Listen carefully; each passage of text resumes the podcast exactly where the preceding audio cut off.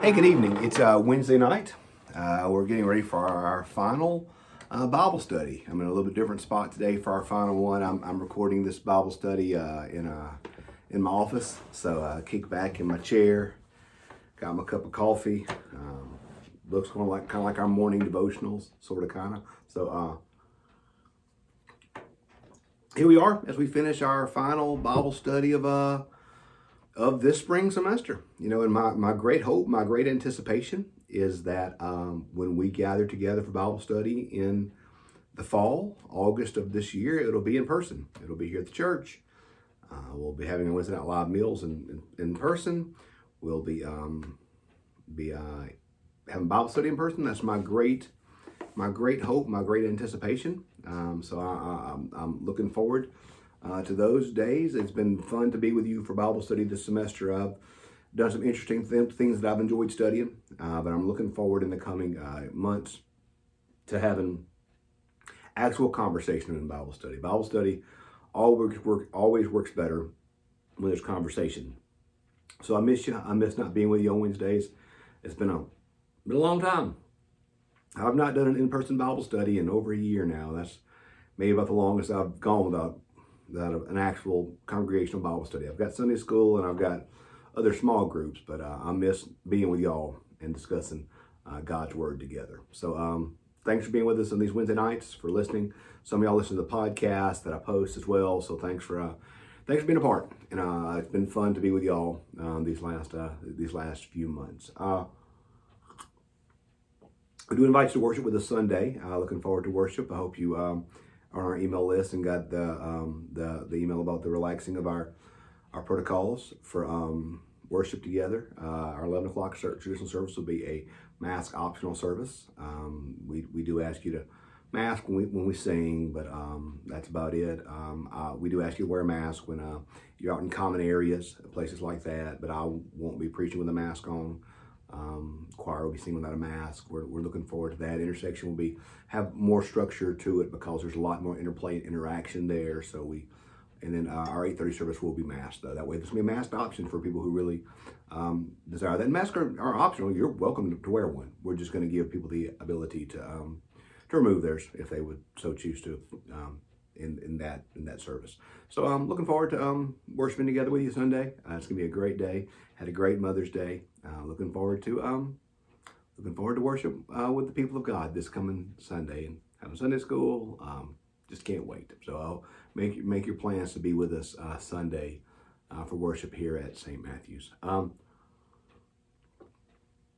we've been talking in these last six weeks, kind of as, as, as we looked at um, what our, our we would study together um, in this end of the semester study, kind of the top six things I thought were most important. We talked about uh, the first two weeks, we talked about um, creation, how humans were made good and made in the image of God. And uh, that's Genesis 1 and Genesis 2. Then we looked at the fall, Genesis 3, and then Romans 8 that gives some additional context to show, show the effect of sin and the effect of the fall upon us as humans. So the first the first uh, two weeks were kind of the reality of who we who we are as humans. We're made in God's image. We're made in the image of God. Every one of us. You'll never meet a person in your life who's not an image bearer. Uh, everyone is made in God's image. But then also by the same token, everybody everybody's sinful. We've all fallen. We're all fallen creatures. We've all. Uh, it's not just that we have committed sins; is that we are sinful. We are fallen. We are the what um, what C.S. Lewis calls the sons and daughters of Adam and Eve. That, that's who we are. So the first two weeks were kind of who we are. The next two weeks were kind of um, this is this is not the best. This is not an accurate statement per se, but it kind of makes sense to think of it this way. The next two weeks were what was God's response to our sinfulness. To, to say it was God's response would be to imply that God was unaware, God was not sovereign, and God was not aware of our sinful choice. Of course, God knew it was going to happen. Scripture tells us in the Bible that Jesus Christ is the Lamb that was slain before the foundations of the world. So God knew what we would do as humans. Um, God knew what Adam and Eve would do. So he was not caught off guard by their sin. Um, we we know that, but uh, but it is helpful to think of it this way. Uh, the next two weeks we're to think about God's response to our sins, uh, God's response to our sins, and so uh, the first the first of the response was the cross, where Christ atoned for our sins. Uh, we see uh, all throughout the Old Testament the sacrificial system, the covenants, and how sin is to be atoned for. So we see that in Jesus that He atoned for our sins. So uh, we see that uh, first in, in in in the atonement in the cross. Sin is atoned for. Sin is paid for. No more does sin hold sway over us as humans. So that was the first response. But then the second response was the uh, empty grave. That in the cross, the power of sin was defeated. That sin no longer has hold. But in the empty grave, the power of death was defeated because the consequence of sin is death. So through the cross and through the grave, both sin and death are taken care of. And they are no more. No longer as Christians must we be afraid of sin. No more as Christians must, must we be afraid of death. But in the cross and the grave, Jesus Christ has taken care of both of those. So the response, the response to our sin was the redemption of God through Christ Jesus. That was how God responded to that. The last two weeks, we're looking at uh, kind of the next two things moving forward. Uh, first is the church. We talked last week about the importance of the church, the importance of being part of church of a church. How, as imperfect as the church is, it is the body of Christ, and we all need the church. We all need the body. It's an important thing for all of us to be part of. So we talked of the church and the purpose of the church, what the church is about. And today we're going to talk about the return of Christ. We're going to talk about his uh, about his return and uh, what that what that means. So uh, today we're going to look primarily at Revelation, is where we're going to spend most of our time. Most of our time tonight, we're going to look at at Revelation. Um, I've been here at St. Matthew's for this June will complete my sixth year here at this church. And I've always, in previous to St. Matthew's, the longest I've been at a church was five years. I was at five years uh, in the Delta. I was there for five years, and then I was five years in Petal. So uh, this will be the longest I've, I've been at a church in my ministry, and hopefully have many more good years here at St. Matthew's. But um, I joked that um, that I would not teach the Book of Revelation till I've been in a church for over five years, and so uh, I had some friends uh, kind of take me up on that. So, well, you said after five years, you'd uh, you teach Revelation. So, um, so I, I, I, I have not yet decided to teach a class on Revelation because there's a lot of folks who know a lot more about it than I do. But we are going to talk tonight about the concept of the return of Christ and what that means to our faith and what the book of Revelation has to do within that. But um, let's talk quickly about the return of Christ and why that why this is a big deal. Uh, we mentioned last week one of the truths that Scripture uh, is the story of covenants, and Scripture is the story of, frankly, of God through covenant undoing the effect of sin, and how Scripture finds itself in many ways with um, with uh, symmetrical realities. So, just as we've said before, how the Tower of Babel, uh, how, how Pentecost Sunday rather, is the undoing of the Tower of Babel. Um, on, uh, on, on, at Babel, uh, one per, one people entered in, and they left as many, speaking many different languages. But at Pentecost, the power of the Holy Spirit, uh, the many groups entered in and came out hearing one gospel preached. So because of sin, the one became many. Because of the Holy Spirit, the many became one. That's how, and you see that concept all throughout Scripture, in that uh, through the covenants and through the work of God, that God undoes the effect of sin and the effect of the fall. And so, um, I want to read to you um, part of the last, the last part of Revelation. By the way, something uh, I had a friend used to always point this out. Always remember that Revelation is the book of Revelation. It's not Revelations, it's Revelation. It is the revelation of John. So um, always, uh, that was a pet peeve to this friend of mine. He'd always get upset when people call it Revelations. It's not Revelations, it's Revelation, the revelation of John. So we're going to look at uh, Revelation uh, chapter 22, the last uh, chapter um, in the book where it says this Then the angel showed me the river of the water of life, bright as crystal, flowing from the throne of God and of the Lamb to the middle of the street of the city. On either side of the river, there is the tree of life with its twelve kinds of fruit, producing fruit each month. And the leaves of the tree are healing are for the healing of the nations. Nothing accursed will be found there anymore. But the throne of God and of the Lamb will be in it, and his servants will worship him. They will see his face, and his name will be on their foreheads. And there will be no more night, for they need no lamp no, they need no light, nor lamp, nor sun, for the Lord God will be their light. He will reign forever and ever. He said to me, These words are trustworthy and true. For the Lord God of the spirits of the prophets has sent his angels to show his servants what must soon take place. See, I'm coming soon. Blessed is the one who keeps who keeps these words, the prophecies of this book. So we see this uh, in, in chapter 21, which is before that. We see the new heaven and the new earth. Chapter 21 says, Then I saw a new heaven, and a new earth, for the first heaven, and the first earth had passed away, and the sea was no more. And I saw the new, the holy city, the new Jerusalem, coming down out of heaven from God, prepared as a bride adorned for her husband. And so we see the new Jerusalem come down from heaven. And then we see in chapter 22 the, the river flowing from the throne of God with the tree of life about it. So let's think about uh, how the Bible starts. Starts in a garden, tree of life, hemmed in by rivers. Remember that? How does the Bible end? Well, it ends in the New Jerusalem with a river flowing. Instead of a river, instead of a river hemming in the kingdom, now this river flows down the middle of it. We see once again the tree of life. This time it's not to be hidden, but it's there for the healing of the nations. We see now that in Revelation 22, we see the undoing of what had happened in Genesis 3. We see the reverse of the fall and the reverse of the curse. And that all things now are restored and renewed in the second coming. In fact, I want to kind of, you know, it, it, when we talked of um, about the effect of the fall in week two, I read from Romans 8, and I want to go back and read from Romans 8 again because I think this is this is really important for us to hear because this talks about the effect of the fall and what's going to happen. This is Romans 8, chapter 18. I'm sorry, Romans 8, verse 18. I consider that the sufferings of this present time are not worth comparing with the glory about to be revealed to us. For the creation waits with eager longing for the revealing of the children of God. For the creation was subjected to futility, not of its own will, but by the will of the one who subjected it, in hope that the creation itself would be set free from the bondage of decay, will obtain the freedom of the glory of the children of God. We know that all of creation has been groaning in labor pains until now.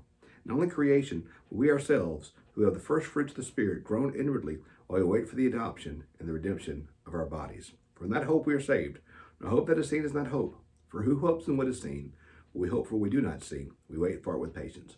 So it says here that all creation is groaning as if in pains of childbirth for its redemption. Because it says creation was subjected to futility, not by its own will, by the will of the one who subjected it, in hopes um, in hope of the creation will be set free from its bondage to decay and obtain the freedom of the glory of the children of God. So we see, as we said, and we talked about the fall, that in the fall, all of creation became fallen, and that the world is not ordered the way it should be, that the world is disordered, that it's imperfect and not as it ought to be.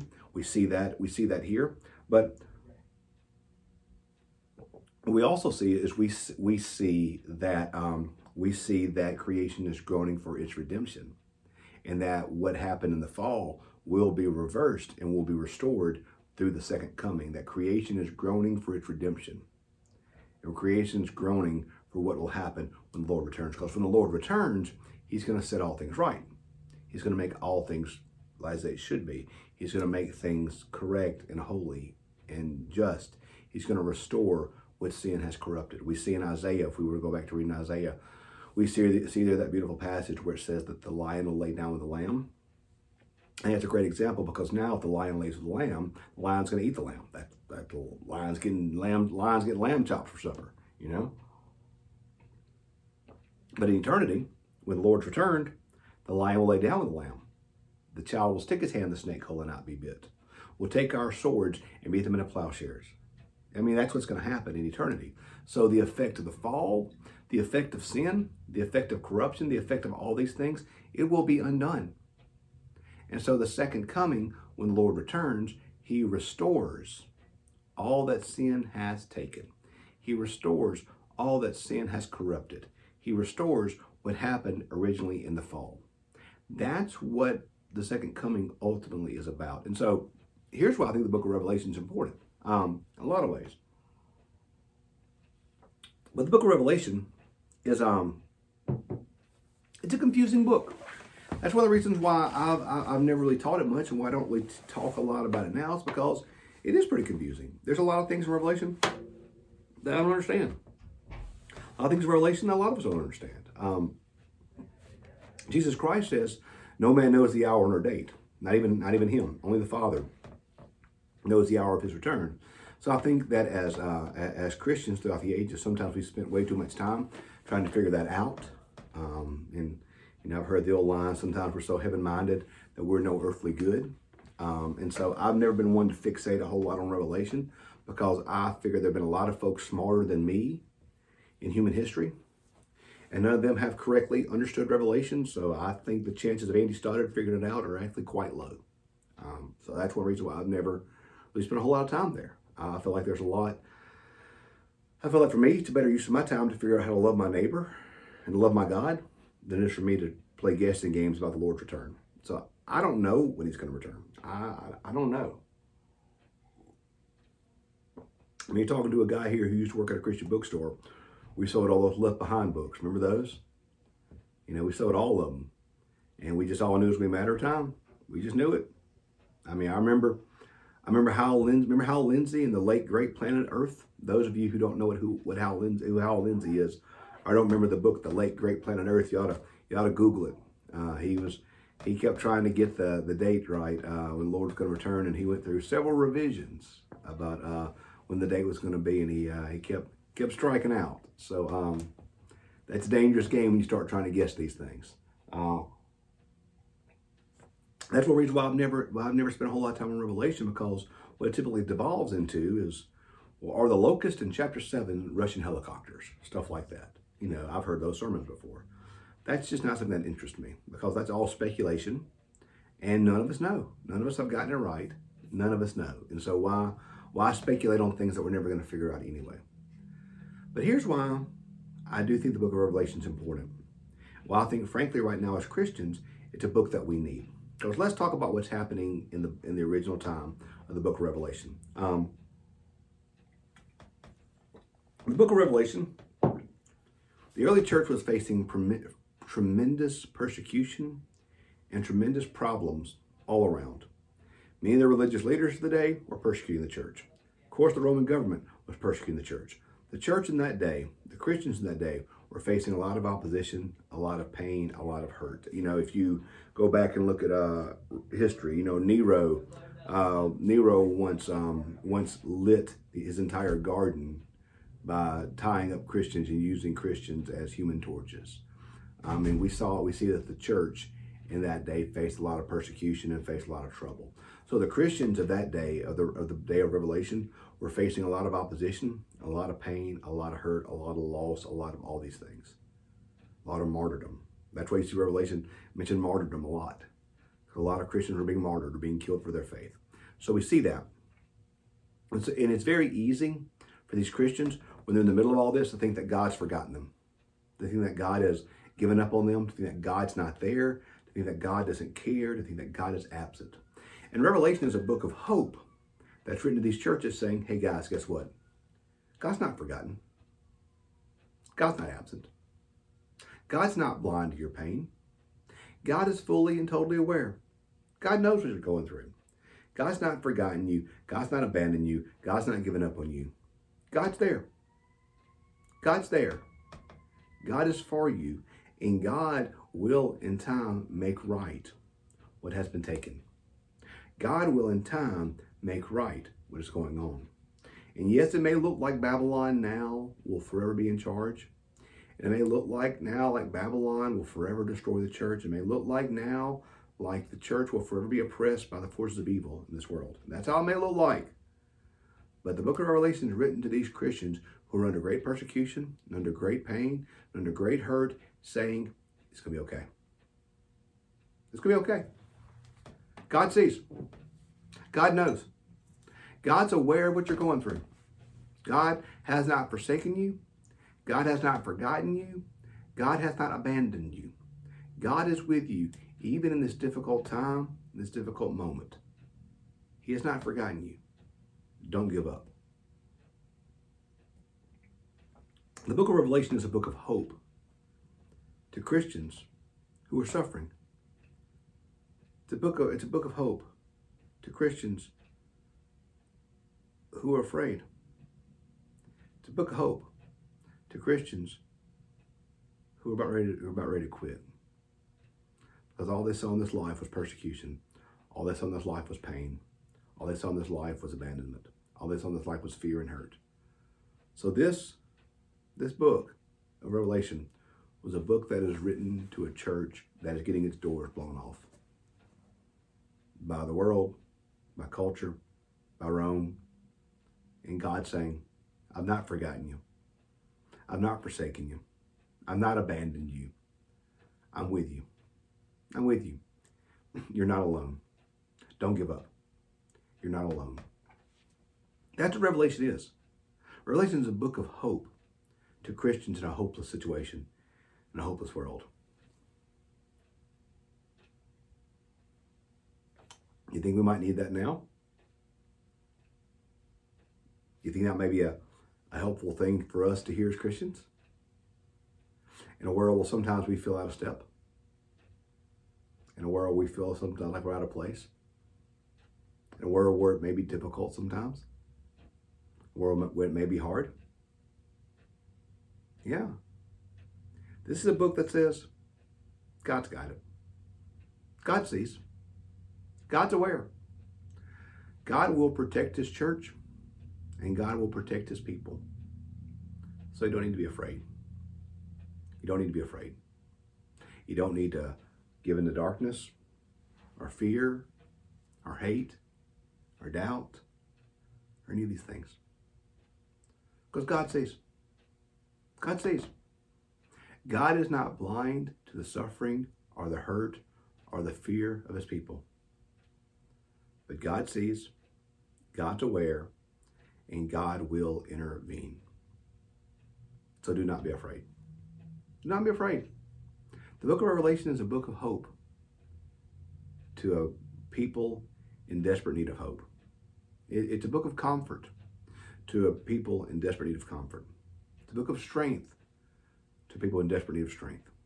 This actually, Revelation, is not a scary book like we sometimes feel like it is, but it's a book of great hope for a world and for a church in need of hope. So, for us now, as Christians, we know we live 2,000 years past the Lord's resurrection.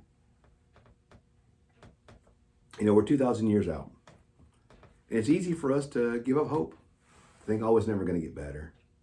Or this world's going to get worse and worse and worse and worse. Or, or to do the other thing and try to guess when he's coming. I don't know when he's coming, y'all. I mean, every day he tarries, it's just mercy. Because every day he tarries, more folks can hear about Jesus. And so we should we should pray for his tarrying. That's um that's mercy. That is mercy. But we must Revelation reminds us that this world's not our home. This world's not our home. We're not going to be here on this earth forever. This world's not our home. We have a better place, a higher home, a higher calling. And we can trust in that. So we have hope. No matter how dark things may look now, no matter how bad it may feel now, no matter how, how awful things may look all around us, we have hope. Because one day the Lord will return. One day he will return, he will make all things right. And one day we'll see the new Jerusalem come down. And one day there will be a, a, river coming from the throne of God. And one day the tree of life will be in our midst. It will be for the healing of the nations. And one day there will be no more sickness, pain, and death. And one day it says there will be no more sea. The reason why there will be no more sea is because the Israelites were afraid of the sea. So in the Bible, so in, in, in, the, in the book of Revelation where it says there's no more sea, that, that doesn't just mean there's no more water. Because who knows about that? That's I mean, there's a river coming from the throne of God. What it means most of all there symbolically, symbolically is that that thing that you're afraid of, it's not going to be there.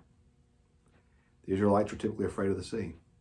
We see that in this, there's no more sea. There's no more night. The reason why there's no more night is because nights when the bad guys come out and kill you. You have to be afraid. The book of Revelation tells us that all these things that we're afraid of, all these things that we fear, all these things that rob our joy and our peace, and maybe even our maybe even rob our lives, as Christians, they don't have hold over us. They don't have power over us. For we serve a resurrected Savior. He's going to return. He's going to return. He's going to make all things right. He's going to make all things right. He is. He is. So don't be afraid. Have hope. Revelation is a book of hope. The return of Christ is about hope. Going to be okay. Don't give in to the fear. Don't give in to the doubt. Don't give in to the darkness of this moment. Stand strong in your hope. Stand strong in your faith. Stand strong in your courage. And God will be with us.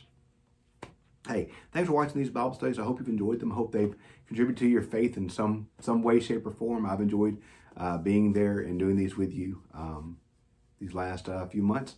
Like I said, looking forward to in the coming months being able to be back in person again for Bible study. Uh, thanks for watching. Uh, come worship with us Sunday, uh, 8.30 uh, traditional worship, 11 o'clock traditional, 11 o'clock intersection. We'll have drive in at nine, we'll have drive in at 9 o'clock as well. So I hope you can uh, join us for one of these services. It's going to be a great day here in the house of the Lord. Thanks for being part of our Bible study this year, and uh, we'll see you, uh, see you Sunday. Thanks for being with us tonight.